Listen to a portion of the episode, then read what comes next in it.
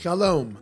Thank you for listening to this podcast. I am Shmuly Yanklowitz, President and Dean of Valley Beit Midrash. Here at VBM, we strive to bring you only the highest quality of Jewish learning, bringing pluralistic and innovative Jewish programming to the Jewish community that craves substance and insight is our passion. But we cannot do it alone. To support our endeavors, please consider donating a tax deductible contribution to our organization. By doing so, you will be supporting meaningful Jewish educational content, funding the next generation of leaders, as well as furthering Jewish wisdom to people all over the country and all over the world. Please visit www.valleybeitmidrash.org. Thank you so much and enjoy the program.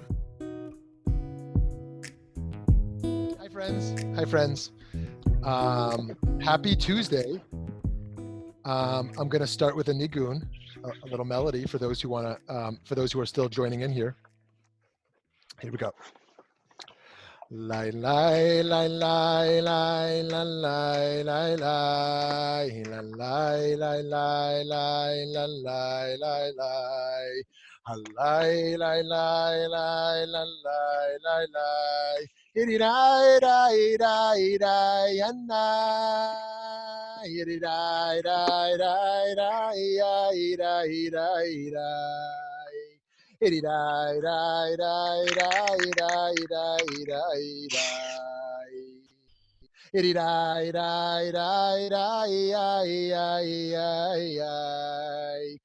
Join me. Itty dum die itty die die and die itty die. Handai diddy die die yum bum biddy die yum bum biddy die die yum bum biddy dum itty die die die die da na die die die die die die die die Hi die die die die die die die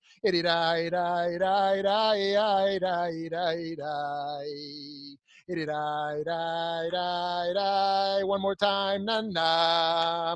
It it um bum biddy I, die um bum biddy I'm bum hit it, I, die um bum biddy die. Hum die diddy die die yum bum biddy die. Itty die die die die die die die die die die die die die. Itty die die die die die die die die. Itty die die die die Itty die die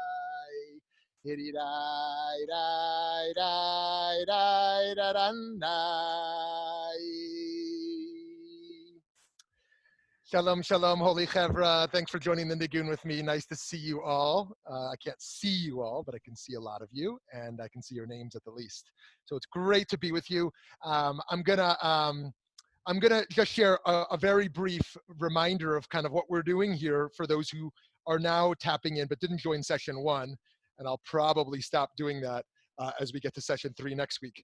But the brief reminder is um, we are connected to Lamed, we are connecting the Lamed Tet Melachot in three different um, ways. There is the obvious Lamed Tet Melachot of Shabbat, the framework, the traditional framework for how we think about Shabbat practice. Then there's the, that which is connected directly to the Lamed Tet Melachot of the Mishkan, of the tabernacle, and um, what was how that was built. And then the bigger leap, um, but but a clear leap that we laid out last time, and we could talk more about that after if, if anyone has questions about it, is the Lamed Tet Melachot um, the melacha that that that God, so to speak, um, used to create the world. Um, however, we understand that, perhaps not as a historical or scientific reality, but as a moral, spiritual enterprise. So that's what we're doing. And so we're looking at the Lamed Tet, which means 39, melachot, and we're looking at um, just what they mean on a technical level, but then as a jump off point philosophically for what they can mean on a deeper level and um, uh, in terms, you know, philosophically and what they can mean uh, on a society level. And so the way we've kind of been doing this, or the way we did it last time at least, is I'm going to make a presentation about 10 to 15 minutes, and then we'll open up the floor for questions, thoughts, pushback, agreement, whatever the case is. Got it? Okay, good, good, good.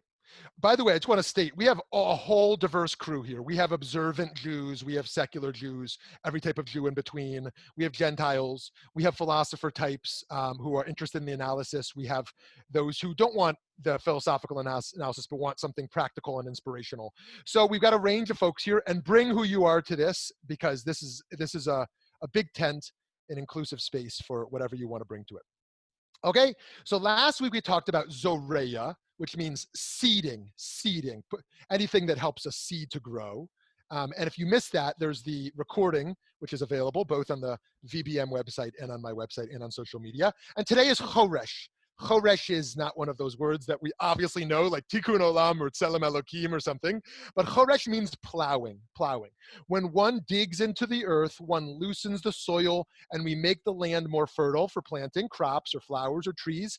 And this is one of the first 11 melachot, which deals with the creation, the growing of herbs, which are both needed for the dyes, and for the growing of the wheat, which is used for the bread in the tabernacle. Okay. Now, this is not just, oh, it's out of touch, it's archaic. We used to think agriculturally, and now we don't. And so this Lamitet is kind of a thing of the past.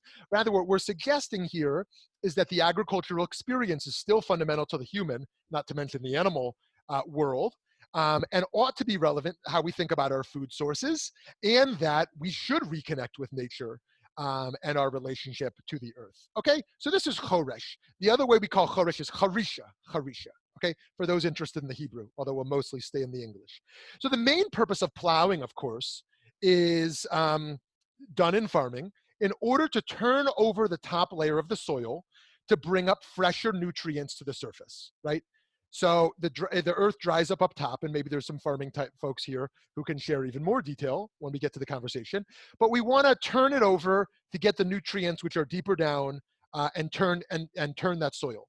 Um, we, but on a deeper level, what we're talking about here is that we do an act that is about going below the surface of the physical world as we know it.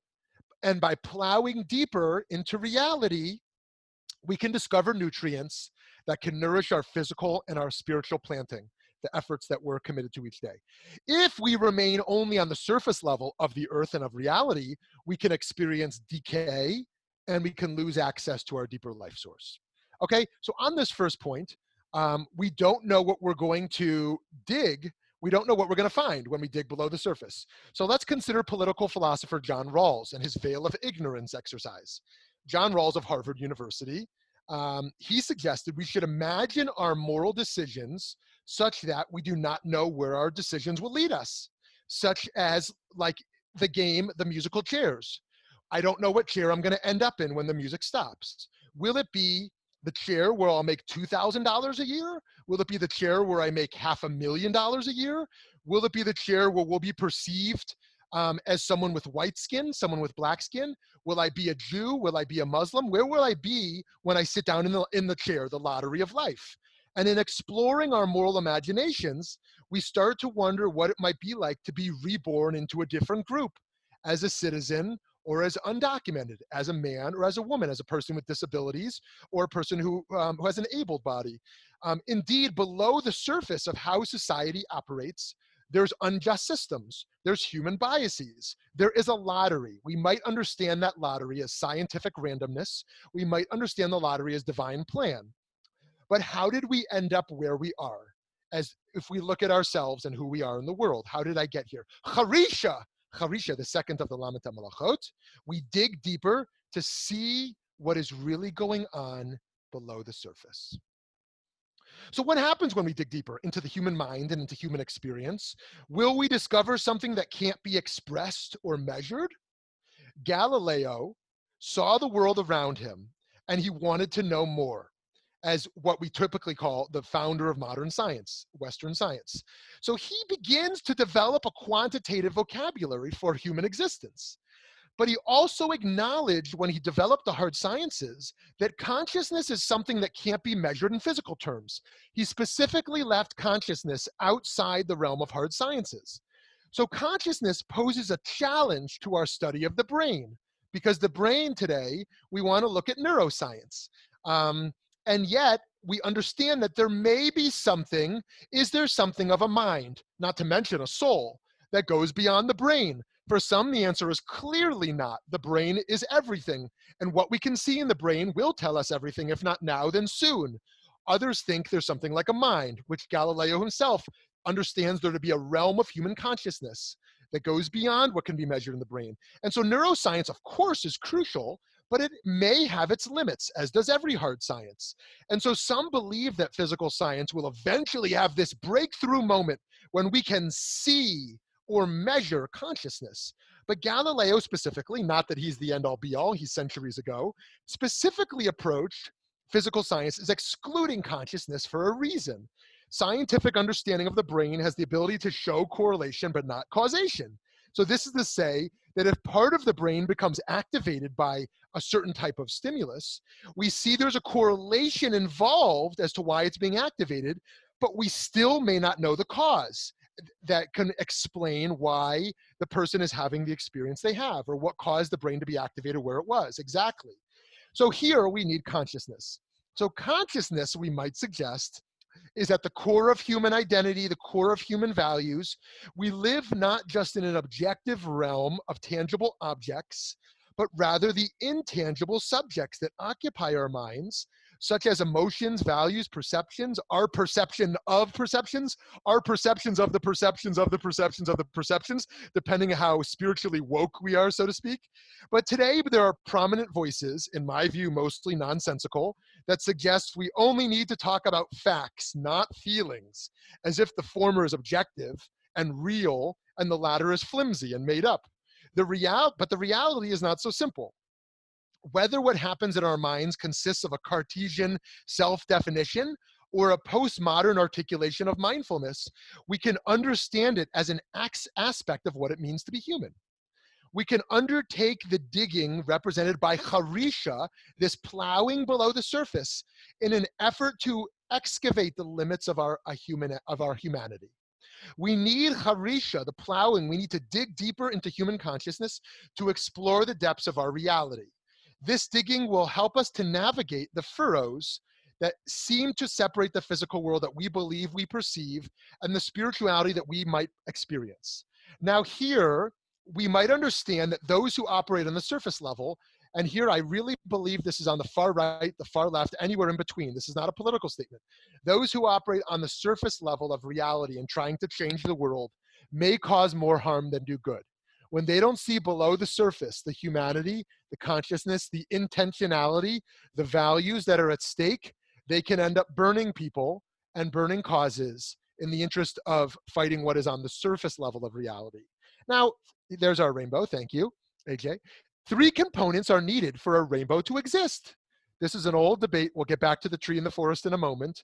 Three components are needed for a rainbow to exist sunlight, rain, and a conscious eye at the correct geometric location. It is the human being that is necessary for a rainbow's existence, not merely the sunlight and the rain. But it's also true that there's countless rainbows around us if we were merely to reposition ourselves, reposition our eyes.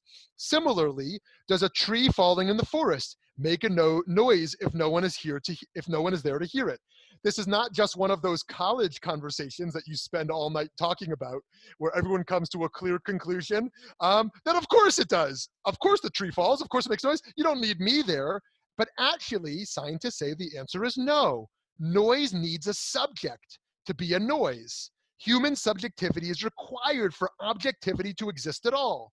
Dr robert lanza professor at wake forest university writes when studying subatomic particles, the observer appears to alter and determine what is perceived.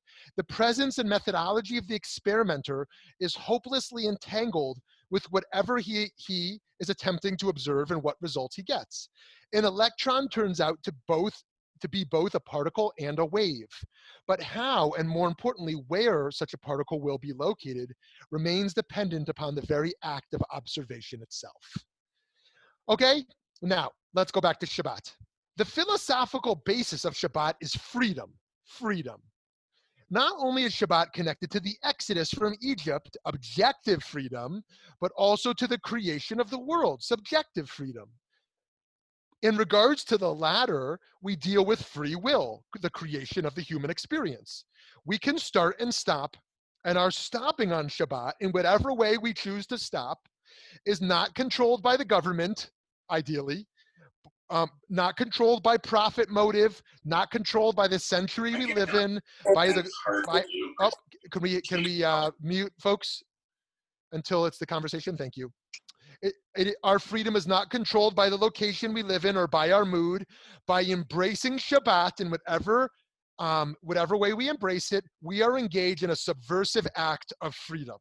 We choose to stop regardless of any cultural factors. It is a volitional and an intentional reclaiming of our freedom. We have moral agency when we embrace Shabbat amidst no short of, of opportunities to choose something else. We can engage in a plethora of activities. Determinism, which is of course rapidly on the rise today, argues that all of human psychology can be contained within the hard sciences. Shabbat argues we have a soul, indeed an extra soul on an extra soul on Shabbat, the Neshama Yetera, that transcends the physical boundaries of the self. The ability to embrace Shabbat, however that might look for us, is morally important because we suffer when our inner lives are out of touch with our outer lives. This misalignment leads to alienation. As an alternative, through spiritual attunement, or as um, one of our teachers writes, sacred attunement, we work to line up reality as we know it with reality as we experience it. Before we can plant seeds of potentiality, before we can receive insight, we need to dig down and go inwards and create inner space to, to see anew. Okay, last few minutes here, then I'm going to open it up. Charisha, plowing, also gives, gives a nod to the peaceful utopia to come. As we have all heard many times, and whether we love the UN, hate the UN, somewhere in between, as it says on the wall at the Isaiah wall across from the UN, where I used to lead protests um, almost every few months outside the UN for various reasons. The prophet says, both in Micah, um, which is my middle name in Hebrew, Shmo Micha, and Isaiah, which is I guess my our, our one of our child's names, Shay, Shaya. Um, it says, "They shall beat their swords into plowshares, and their spears into pruning hooks.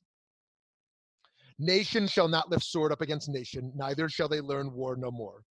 That the utopia, the messianic age, whether we understand that to be a change in um, in the cosmic reality, the human in human nature, or merely human nature um, as we know it, a world as we know it, but with um, with a with a nonviolent orientation um, by whatever political system we finally worked out to uh, attain that um, is a nonviolent reality. And they talk there about beating our swords into plowshares. This is charisha.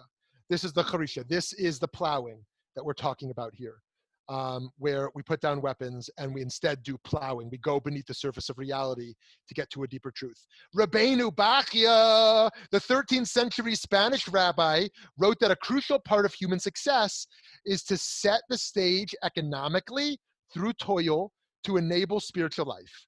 Here he specifically rates this process to plowing the earth. Get ready for this language.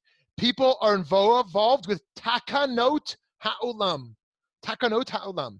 It, he says Takanot Ha'olam is plowing and harvesting and buying and selling and the other activities people do for Yishuv Ha'olam, maintaining human habitation of the natural world. So tikkun olam, we sometimes think, oh, 20th century reform invention, which means fit my political orientation into into into into repairing the world, which is an unfair critique, not only politically an unfair critique, but historically an unfair critique because Tikkun Olam, Takanot Olam, we see Rabbeinu Bachya on 13th century Spain, who knew nothing of what we talk about today um, in America in terms of justice, using that in relationship to plowing and harvesting building the world, developing the world, cultivating the world, spiritually going deeper below the surface is a repair of the world, which is on the surface level. Now, here, friends, I, can, I want to remind us if you've been with me before, you know I say this often Tikkun Olam is, is connected to Tikkun Ha'lem, repairing the world is connected to repairing the hidden dimensions. If we again if we try to repair the surface level we can cause more harm. We have to repair what's below the surface by building relationships developing allyship being charitable in how we interpret other people and their own experience um, and um, and learning to hold multiple perspectives at once. Some people today um, regardless of their economic status, their race, their religion, their country, want to hold only their own experience and not other experiences. But empathy tells us we have to hold multiple experiences. There's not one fight to fight, there's many fights going on. And we have to hold a container of empathy for, for different people coming from very different places. That's not easy to do. That's not easy to do. And many people across the spectrum want to hold one narrative of what the world is and are willing to burn a lot of bridges in the process of holding only one narrative. And so this is difficult work, but I want to tell us the alternative. The alternative is the Rashbi. Who's the Rashbi? The Rashbi, Rabbi Shimon Bar Yochai, um, whose whose uh, neshama ascends on my on my uh, wedding anniversary, uh, Lag BaOmer, which is a very common day to get married um, the Rashbi, Rabbi Shimon Bar Yochai, who is the author of the Zohar. Well, let's not call him the author because we know it's written later, but let's say spiritually he is the uh, forefather of the Zohar, the great um, Kabbalistic work. The Rashbi goes into the cave fleeing persecution. The Romans want to kill the Jews, so he hides in the cave. And then, and then after he studies the Zohar, so to speak, with his son in the cave, he comes out and he sees what are the people doing? They're plowing. They're plowing. They're doing charisha. The people out there are working the farms, and he can't believe it. He says, You get one life? You get one life in this world, and you're going to spend your time trying to make money? You're going to spend your time farming when you can be studying the Holy Zohar? He starts shooting fireballs at the people. And the voice emerges, the bat kol emerges, the divine voice emerges, the angelic forces emerge. Get back in the cave, you're not ready. If you truly understand Kabbalah, you don't use it to burn other people. The Kabbalah expands your heart, it deepens your your reality such that um, you feel love for people, even people living differently from you, even those who don't want an ascetic, an ascetic ideal, like you don't want to just live in a cave. Um, they want to they want to work, they want to make money, they want to take care of their families, they might even want to be wealthy. You don't try to burn those people. You try to understand them and be in relationship with them also. So here's my closing thought, and we're going to open it up. Ultimately, charisha, plowing, is about work physical and spiritual, work that allows us to get beneath the surface. We each of us can go deeper in our consciousness on a personal level, our own human psychology, our own spiritual work. But also we can act as, as individuals, but as a collective, collective when we go deeper into societal problems that confront us on a collective level. Only by going deeper can we reach a truer existence of reality, which ought to lead us not only to a deeper intellectual understanding, a more spiritual intercon- interconnectivity, and a deeper personal um, empathy and gentleness of compassion of how we engage with others and with the world. So that's what I want to say about Harisha. So um, let's unmute folks. And if you don't want to speak, please mute yourself again. And I would love to hear questions, thoughts, agreements, disagreements whatever you'd like to share. Thank you for that.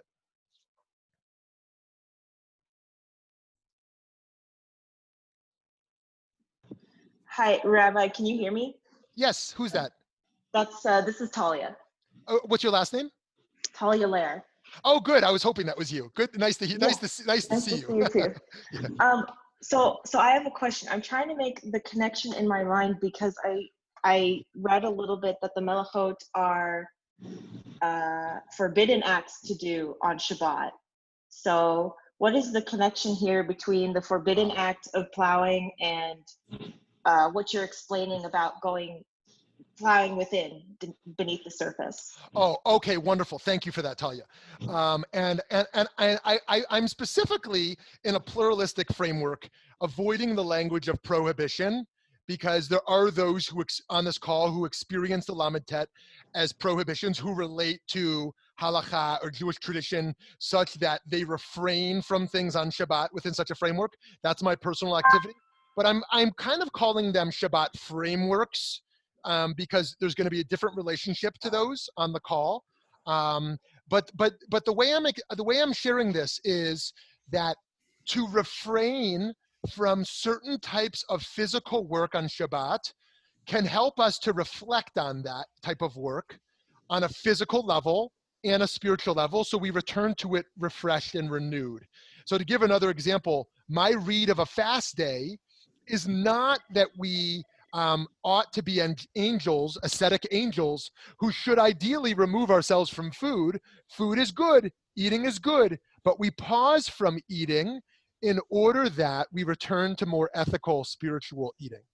Um, um, Shabbat is a time to say that the Shabbat existence is not the ideal, but it actually enables us to step back so that we can um, return renewed and refreshed. Let me give another, another example sexual activity within a trusting, loving relationship. Um, my understanding both whether someone embraces you know nida or someone embraces just the obvious of during a menstruation period of being on a on a on a, on a sexual break whatever types of sexual breaks that partners have in place. The point is not that sex is bad.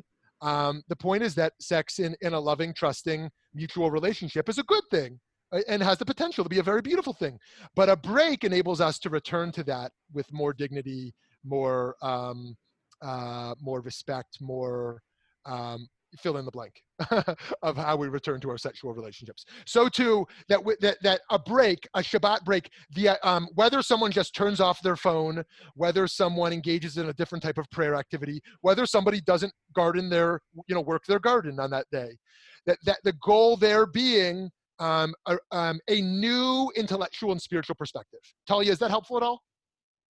Yes, it is. Okay. I understand what you're saying. Okay. Uh, okay. Great. Kind of the mirror of abstaining and reflecting of what we are abstaining from. Uh, that space gives us the opportunity to do that, Mhm, as I mhm. understand it. Was the word you used mirror? Yes. Oh, it's interesting. I've been thinking about this phrase mirror image. Uh, Most commonly, the frame that, that phrase mirror image is used to mean it's it's identical, right? You're looking in the Mhm. mirror at yourself. But mirror image, in um, I think the more philosophical phrase, is used to mean identical but upside down. It's like a mountain in the reflection in the water, right? You see the yeah, mountain like the water, just but the the mountain pure is reflect- down. reflections. Yes, yes, yeah, the reflection backwards. And so the Mhm. mirror image, we talk about Yaakov and Esav being mirror image in that they came from the same place, have the same background, but they end up radically different. Or talk Mhm. about Yitz Greenberg and Meir Kahana.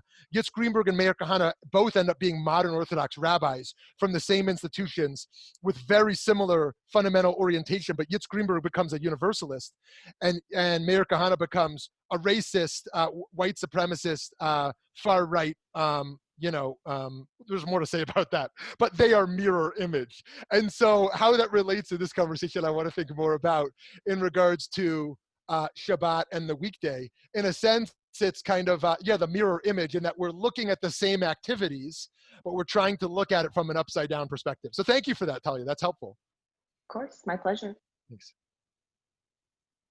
Rabbi, um, you talked about your inner life and outer life. Would you say that your goal is to live in congruency?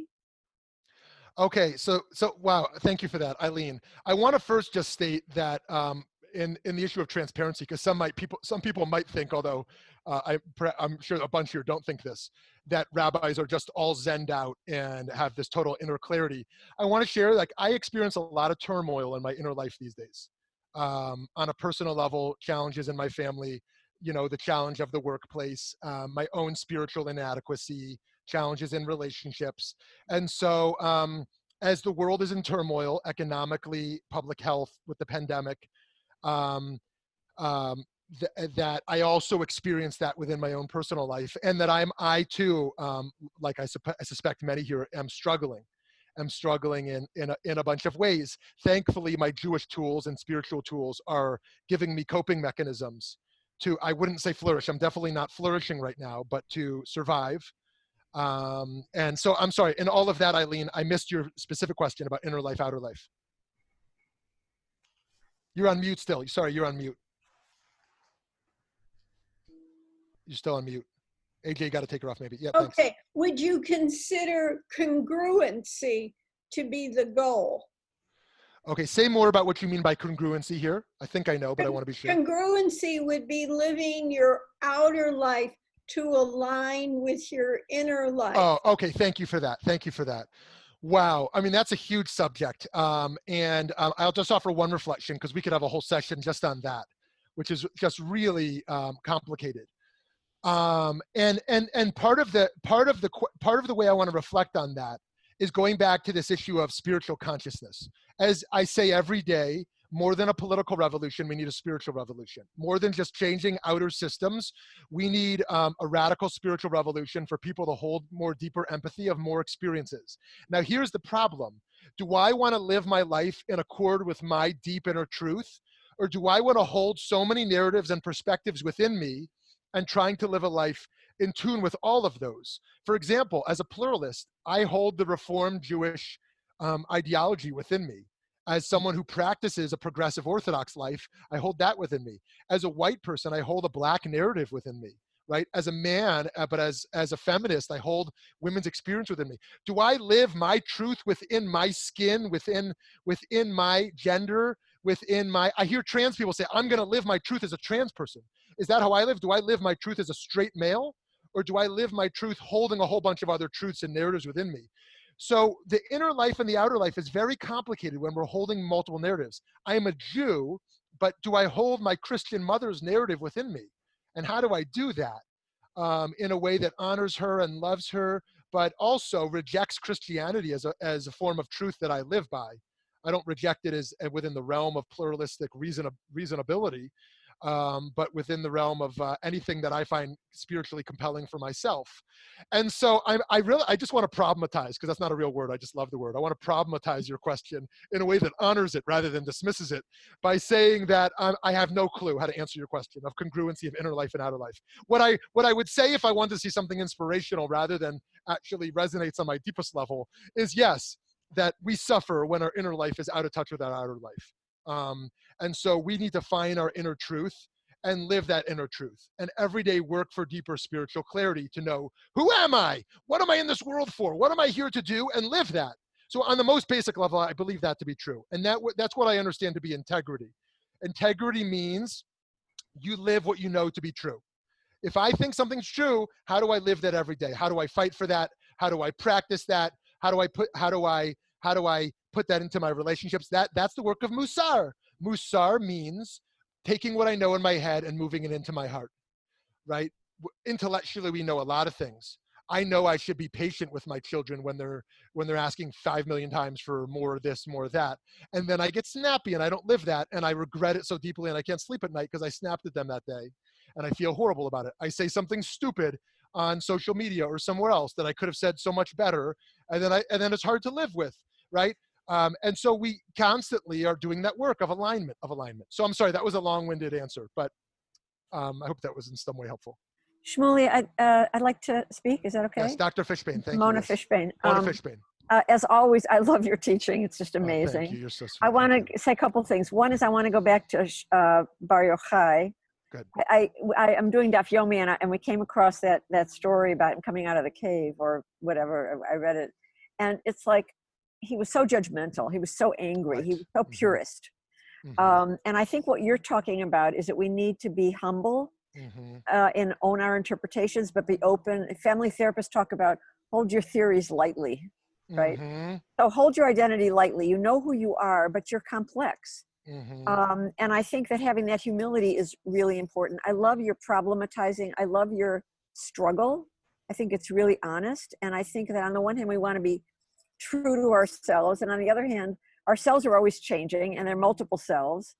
And we want to be very modest about what we know. I also think that as a straight white woman, Mhm, um, or for you, you know, a white man, mhm, um, it's different than, let's say, a trans person or a black mhm, person mhm. who's i- who isn't permitted to own their identity, doesn't have the privilege Mhm. necessarily that that you or I might have.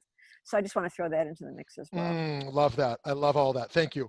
Uh, uh, there's so much you put on the table. I'll just offer one reflection in response to that, although um, it's not necessarily even needed. And and and that that last bit is really is really powerful too. To what does it mean to sort of own your identity? To have the privilege to do that in various ways, um, because in some ways I like to talk about how um, invisibility erases somebody, but also visibility puts one at risk also Um, if I'm a trans person, being invisible erases me, but being visible puts me at risk. And so there's a lot to say there.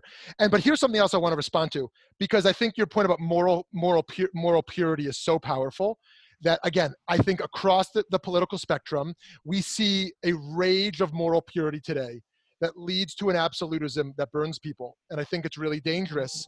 And I think that Judaism tells us to push back against that. And I, I used to say something oversimplistic. I used to say, theologically, um, I'm a uh, pluralist, and morally, I'm more on the I'm more absolutist, which is to say, skepticism is more healthy in that which we don't know, but morally, we can and must come to conclusions and be less. Um, and so, on the spectrum of skepticism, on one end, relativism, where there's nothing true, and on the other realm of pluralism, where everything has truth, um, that that um, we find ourselves in a more in a more gray area. And so, I, so thank you for that. We can hold our identity and theories more lightly. I want to I want to leave I'll leave with that. Someone else, please. Uh, hi, Shmuly. This is Caitlin Colasar. Hi, hi, Caitlin. Hi. Um, one thing that you were talking about with the inner identity and outer identity um, made me think. I, I, used to teach a course on mythology for high school, yeah. and we covered a lot of different belief systems around the world, including uh, Hinduism. And one thing that's always stuck with me with Hinduism is that there's uh, there is an inner self and an outer self, and there's a veil in between. And the mm. veil is illusion; it's Maya. And uh, you know, in connecting those two worlds, you know, those two uh, versions of yourself it's also a version of divinity and there's a balance there and there's a truth there when those two connect and you know breaking down that veil and finding that truth mm-hmm. is kind of what uh, at least in hindu thought is uh, the mission of every person and that's mm-hmm. when you reach that enlightenment is is uh, lifting that veil and finding that balance and so mm-hmm. i just wanted mm. to offer that as an extra thing to think about I love that. You know, one of the things that that reminds me of, although it's saying something different, but tell me if it's close enough. There's a lot of Hasidic, a lot of Hasidic stories about entering the palace of the king. So you know, the the dwelling place with God, and it talks about how basically those walls are all um, false walls that we have to journey to this city and that village and then knock through this door and get through that gatekeeper to get into the inner palace of God. But actually, those walls are illusions that we have to take down um, and we are actually already standing in the room, the dwelling place of God, if we could merely break down those walls. Is that saying something similar to what you're offering? Uh, yeah, absolutely. And I think that um, you know the the point that's always stuck with me is that you know that it is there. You are there. You know, and mm-hmm. it's just about getting rid of those illusions and letting the inner self and the outer self mm. merge, and allowing you to you know be yourself and be connected to everything yeah. simultaneously. Yes great i love it love it and i just want to again problematize the aspect of what this means for life partnerships and what this means for allyship. It's so it's such hard work to just be spiritually enlightened oneself this inner life outer life but then how do you get attuned with someone else? What's their what's happening in their inner life? What commitments are they making in their outer life? Um, that's so hard just in in parenting that's hard in a life partnership. But then when you're talking about your Jewish community, then when you're talking about other communities that have a whole different framework in Jewish Muslim dialogue or something else, how, you try to like understand each other. Very difficult stuff. Okay, thank you, Caitlin. Someone else? Uh, Shmuly? Yes. Uh, hi, Professor Allen. Hi. Uh, I, I, one thing I, I really uh, I wanted to ask you to expand on a little bit more is the violence of swords into plowshares. Ah. Um, so on the one hand, it's an image of peace and and of you know sort of Kantian perpetual peace is, is one of the ways that we up, uptake that in producing the United Nations. But the corresponding piece of that is, I think, the the sense in which plowing too is a violence. Digging beneath is a violence. Turning up the soil is a violence um, Faulkner writes in uh, Go Down Moses about um, the question of what makes for ownership of a piece of land, and he thinks about it in terms of the violence of tilling, of plowing. Um, and uh, and I wonder if if part of you know so one of the things that I that I really get out of your teachings is this sense uh, of Shabbat as a way of uh, uh, holding these these uh, aspects of making, these aspects of creation.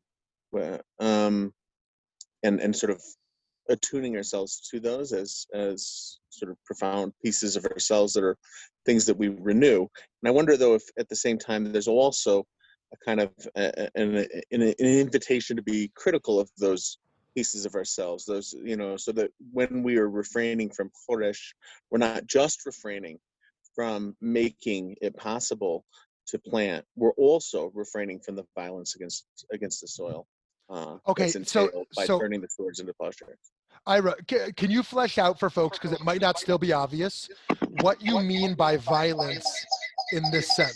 Oh so um AJ, can we uh there we go somebody just took themselves off mute yeah. Um, yeah. You know, like like right now, I'm reading, and I know this is a controversial name to some folks, but I like to read all kinds of things. I'm reading Judith Butler's new book on on violence and how violence can be understood, and violence is like a, a you know an an idea that means more than a human physically striking a human, um, and maybe yeah. you can understand systems of violence. Uh, uh, help us understand systems of violence. Yeah, yeah. So like whether it's at the level, so if you just start with swords into plowshares, mm-hmm. one way of thinking about what's at stake there is cool no more swords, no more uh, hitting each other with with weapons that have been created to kill people, uh, which is what a sword is. We turn it into uh, a weapon that uh, uh, an, a tool that's meant to uh, till the earth. Oh, he froze. I think Ira, you're, you're frozen. Let's give him a second. See if he comes back. Sorry, everybody. Um, Okay, let's assume he's frozen, and yeah. let's move on. Oh, Ira, you oh Ira, you just came back. You were frozen. Oh, hey, hey, sorry. Uh, so when we when we when we till the earth, mm-hmm. there's there's a way in which we're uh, forcing the earth into new patterns of being, and ah. that's like ah. in simple ways, like with the with the earthworms who who inhabit this space, who are actually engaged in their own processes of tilling, so to speak. Um, but but really much more we're taking the world as it is and both in the literal sense and in the metaphorical sense you're talking about in terms of turning up deep structures in society or deep structures in ourselves we're taking the surface of things and we're saying no you cannot be as you are you must be other and we're doing mm-hmm. that with uh, essentially a coercive implement which i think is to me anyways is that's how i read that that moment in micah the, the the correspondence to the peacefulness of swords into plowshares is that plowshares also have a violence to them. And, and so I was wondering if it's worth thinking about Choresh as also attuning to the unavoidable, the helpless violence of even our peacefulness, of even our, our, our activities to increase uh, uh, life have to them. And, and if you think about that at the level of social transformation, if the thing gets even easier, right? Like if we want to say, let's get to the deep structures of society, somebody like me who's doing basically okay at the surface of society uh, might actually have to do a little worse. Might have to. And that has to be, if I'm going to plow deeper, if I'm going to re- renew the soil of the social, that almost has to be okay with me. And I wonder if the the attuning to the violence of plowing then through Choresh, through refraining from Choresh on Shabbos, is is maybe a way of like uh, aligning myself with that possibility of what's at stake, even for me, even as a potential subject of violence mm. uh, in social transformation. Great. And that, that uh, yeah. Mm. Sorry. Awesome. Does someone else want to respond to that? Thank you for that. Does anyone else want to respond to that?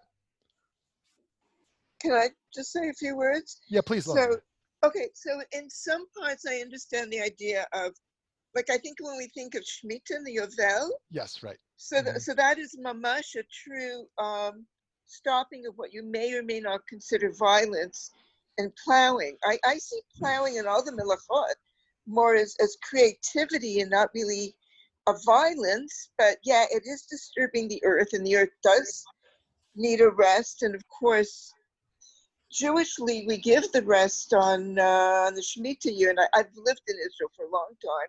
So then you become like really, really aware, although it's a pain in the you know what to follow Shemitah, um, you become very, very aware of, of the, the, cycles and the cycles of one another. Shemitah years coming up and before Shemitah and the after Shemitah. But um, to me, that's like the, the time we rest. Shabbat is more um, a stopping from the creativity of the world. I see it, you know, I was interested by the mirror idea, but I see it more as the footprint idea, like the what's not there, right? If you see a footprint, you can imagine the foot that was there. So it's a negative, it's a negative image. It's the absence of what was there. To me, Shabbat is like the absence of the melachot. You can consider them, you can concentrate on them, um, but it's the peace from the creativity and giving yourself just to just to almost like meditate on that absence. If that mm-hmm, makes sense. Mm-hmm. I don't know if it makes Thank you. Thank sense. you. Yeah, thank you. Okay, I'll just offer one suggestion and then we'll open it back up, um, uh, which is that, um, you know, I think part of the assumption here is that work is oppressive. Work ought to bring dignity, but work for the majority of the global population is oppressive. Every you don't want to go. The, the assumption is you don't want to go to work. You don't want to have a boss, or you don't want to have a board. You don't want to have to please customers or have to please funders, right? There, you are constantly in kind of a little bit of an oppressive system where you lose your freedom. Freedom means I'm going to go in my car and go for like okay. I'm going to go hike in the mountains where I'm accountable to nobody. Accountability is in some ways um, oppressive. Um, I have to answer. I have to do something I don't want to do. And so that's true for the land, that's true for animals, that's true for humans. And so I think the assumption there is that Shabbat is a release of that oppression for the animal, for the land, and for the worker. Um, and that that Shabbat represents that utopia to come um, where there's an absolute dignity. And, and Ira brings up an interesting point that the sword is not eradicated. The sword is um, uh, becomes a plowshare where there is this um, this form of violence that is done d- done done to the earth. And I think one of the Jewish assumptions is that um, that being a partner with the divine means we do want to change nature. And so we want to raise the question: Is that necessarily violent to change something's nature? Um, you know there is this trend today to say that things should be naturally what they are and yet there's this other jewish strand that says things can be more elevated than their nature. Malaminateva things can go beyond their nature. This is normally explained through a certain concept which i'll preface to say is, is morally complicated today politically complicated today but bris mila circumcision is on day eight which comes the day after the natural cycle of seven, which is to say you go beyond your nature. The, the, the, way it's explained in sources, and again, this will be problematic to some and beautiful to others perhaps, is that the baby boy is not yet perfect. He, is a work in process, and the bris milah is an act of human partnership with the divine to try to change the nature of, of the human being. Um, and so there's a lot to say about that. Um, but one one last thing, and then I'll open it up again, and I want to you know be mindful of our time, which again will normally be shorter, but um, but at the most will be an hour, which is 13 minutes from now, which is to say that. Um, I think a lot of the Jewish sources, and again, I'm overgeneralizing by Jewish sources because there's different eras and different ideologies, but I think think of both in Musar and in Hasidut, think about emotions as something that can't be destroyed the emotions can't be destroyed. They can be refined, they can be held, they can be channeled. Um, but for example, we don't take a violent impulse and destroy it and become a non-violent being, but rather we channel the violent impulse towards something more productive. Um, one example is um, the flood story. The flood story was explained by many as um, humans have a violent impulse. And so take out your bloodthirst upon an animal instead of on a human. Go become a shochet and, and, and kill the animal um, because um, that way you'll get out your thirst. Now, this is problematic because a lot of studies in psychology I've read show that the expression of, a, of an emotion actually solidifies it more deeply rather than releases it. This idea of go punch a pillow to get out your anger actually has the potential to foster anger rather than merely release it. Okay, lots to say about that. But so too, the idea of go kill an animal that's going to release the anger might be a problem also. But this idea here of go plow the earth to get rid of that tendency to use a sword um, might actually not resolve that issue at all on a consequential level, what we do to the earth, and on an intrinsic, on, an, on a human experience level of what we're actually trying to release.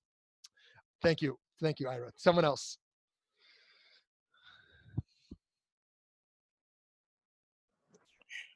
Hi, Shmuly. Um, it's Brett. And hey, Brett. first of all, belated happy birthday! I, I love you. this project. I, I love you. this uh, this idea. It's fantastic. Um, Thanks, Brett. Just a, a quick thought, and it's really only a half-formed thought about what Ira was was saying. Um, I love this idea that he had that that the the sword isn't gone. It's mm-hmm. it's transformed because I think in a way you can use either of these tools to get to the same place if you use them properly.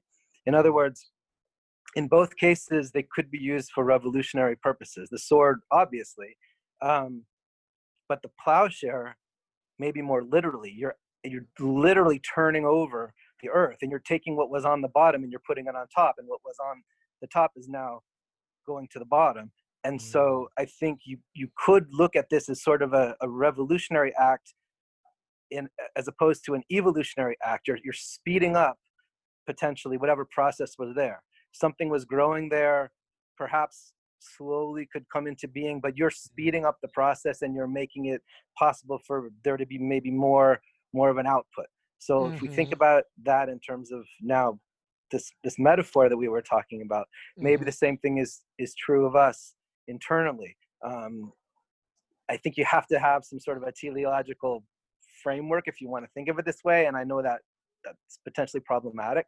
But if maybe there's some place we're going to, some mm-hmm. better place where we can be better people, where our society can be better, this act of, of internal plowing um, maybe gets us there quicker or, or, or, moves us along uh, in a better in a faster way.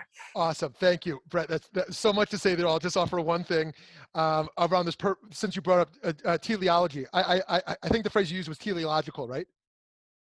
Okay good yeah. So so one thing to say there like is the earth an end in itself or does the ends have a purpose that humans decide?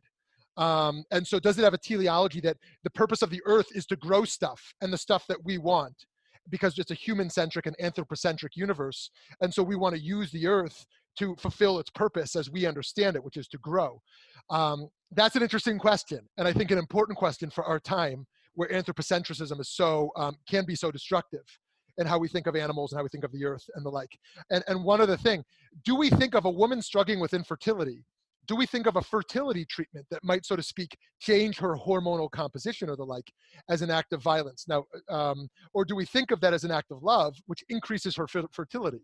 If the earth is to be fertile um, and we want to help it become more fertile, is that an act of kindness or an act of exploitation?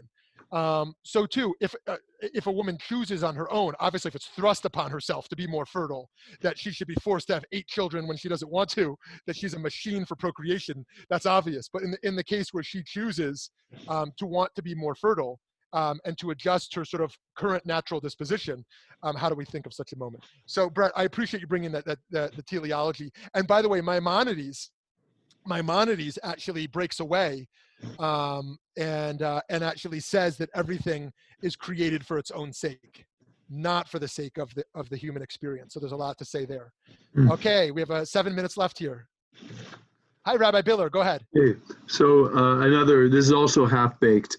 Great. Um, but That's maybe, yeah. maybe any act of creation is an act of violence you know, if you think of an acorn, it has to explode itself in order for that oh. tree to grow. Oh. And so this just hit me that maybe God was so was doing an act of violence on all that tohu and bohu that was already oh. floating around.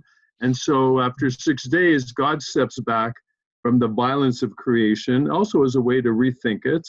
And uh, so the plowshare and the plowing is is also it's a kind of violence, but it's not a killing violence. It's a violence that we want to harness. Okay, awesome. I'm so glad you brought that up because I want people to push back on this, but I've been thinking a lot about this of how we create in a way that's not violent. Let me suggest a few thinkers, although I hate dropping names when you can't unpack it because it's like a name dropping that's so complex it's uh, and then you stay on the surface level again. But let's just I'm not so I'm not going to say Freud. I'm just going to say Darwin. Darwin's understanding of evolution is violent the old dies off to make way for the new.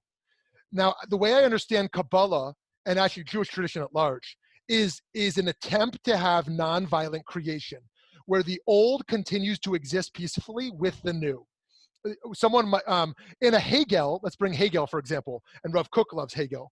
Hegel says there's thesis, an antithesis, and a war of violence, and then you get the synthesis, right? That that the old gets into a war, and then there's a revolution, and then there's the new, right? And there's a lot to say about that in various schools of thought around the violence that happens to produce a new reality that's seemingly more peaceful until that new reality also breaks down and there's a new violence the war upon upon upon upon the next group um, that that each revolutionary group eventually gets power then also is corrupt and does their own act of violence. And so the idea of jewish tradition i understand of holding tradition and progress is not shaming the past um, and, but actually holding the past. And this is also true for human development. We don't do violence to our past to try to destroy our past narrative of the self, our self identity. We hold on to our two year old self.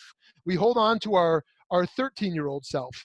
We hold on to the past pain, the past reality, and there, it is still intrinsically a part of us. We don't dismiss it or destroy it. We don't do violence to our past self. We hold the old with the new. So, um, the Harisha doesn't look to destroy the top layer of soil. It looks to keep it in there, but channel it, channel it. Put it down at the bottom. It's to be it's going to be tossed up again, right? That we might frame this as um, as a Jewish form of nonviolence potentially, because it wishes to keep it all churning. Let's keep let's keep the movement of ideas churning, the, the old with the new in relationship with each other. Okay, five minutes left. Yes, Rabbi Biller. Yes, follow up. Oh, you're on mute. I'm sorry, Rabbi, you're on mute. Okay, you're uh, you're still on mute. Okay, you're back. You're back. I'm glad you were sorry that I was on mute. Um, yeah. So I was thinking of the image of the shards of the broken um, uh, luchot going into the ark with the new. Yes, yes. And also um, keeping all the minority opinions as we create Mishnah yes. Talmud, like keeping the old as we create the new. I am so glad you you brought you brought those up. Um, okay, and I, so I'm I'm going to leave space. Let me actually see. Is there someone else who wants to say something? I want to know if I should respond for two minutes or five. Someone else? Is there someone else who's eager to say something after I? Uh... I'd like to say something again. Okay, good. I spoke already. Okay, okay, okay, good. So thank and thank you for making space for others. Is, is there someone who hasn't spoken yet who also wants to contribute on this call? Okay, um, oh, everyone's on mute, so I don't know if they're in.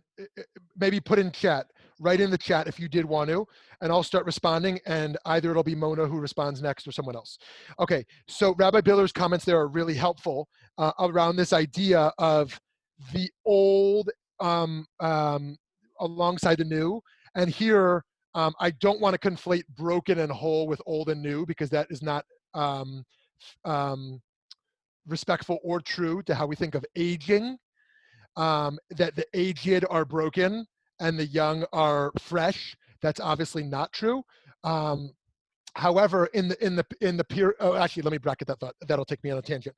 The broken luchot, as as most folks probably know here, are broken because of the egel hazahav, the, the, golden calf, and so they're an embarrassment to us. They're an embarrassment because they were broken because we became idol worshippers right after leaving Egypt, and yet we carry the broken luchot, the broken tablets with the Ten Commandments, alongside the new ones um, to understand that our own brokenness comes along our, alongside our wholeness, our own past, our own trauma comes alongside our healing, um, and our own um, moral mistakes accompanies our our moral our moral growth. Then this other idea that Rabbi Biller brought up, the minority opinions, the Talmud quotes the Gemara quotes the views that lose right? The Talmud is pluralistic in that it entertains various viewpoints and records various viewpoints, but it's also absolutist in that there's an there's a conclusion. They decide Hillel's right and Shammai's wrong. But why do they record the dissenting view, the minority view? Well, there's various views there, but one of the views, which I love the most, is that in a future era, that view might be resurrected.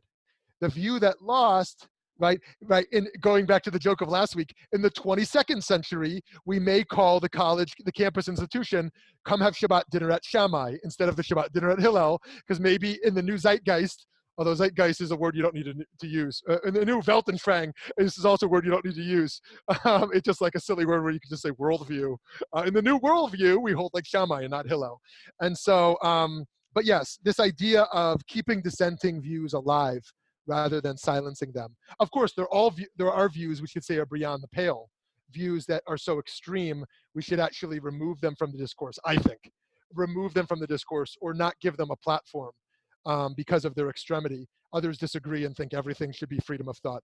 Um, I personally think there ought to be limits. Now, I mean, people can say whatever they want. They shouldn't be arrested for freedom of thought, but that the platforms that we hold, such as in the Jewish community, there ought to be views that we, we consider to be beyond the pale. Okay, Mona, you will have our closing thought here. Thank you.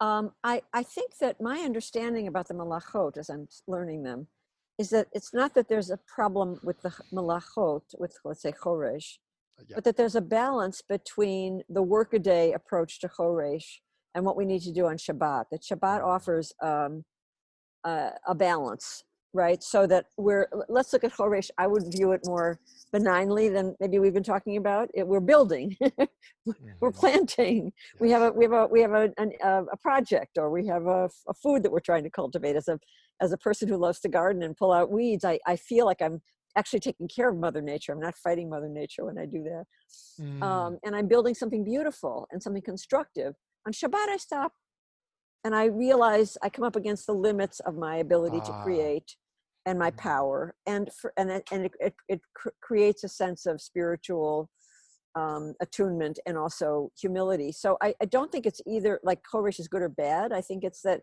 it's a mm-hmm. thing we mm-hmm. do during the week. And, mm-hmm. and that's, I think, true of, of, of all the Melachot, unless I'm misunderstanding. It, mm-hmm. These things that were done for the, for the, for the Mishkan were not bad but dafka because they were done for the mishkan we don't do them in our lives on shabbat. Yes. Okay so so nice. Thank you. And i love this this phrase of limits because the, god is is is emulating and modeling the humility of limitations. Maimonides himself although it sounds heretical um, talks about divine um, limitations. God cannot create another god. God cannot destroy god's self God cannot replicate God's God's self or create multiplicity, um, and so this idea of divine limitations. Um, now you now someone might frame it the opposite that Shabbat is is um, divine actualization. It's a part of the flourishing model.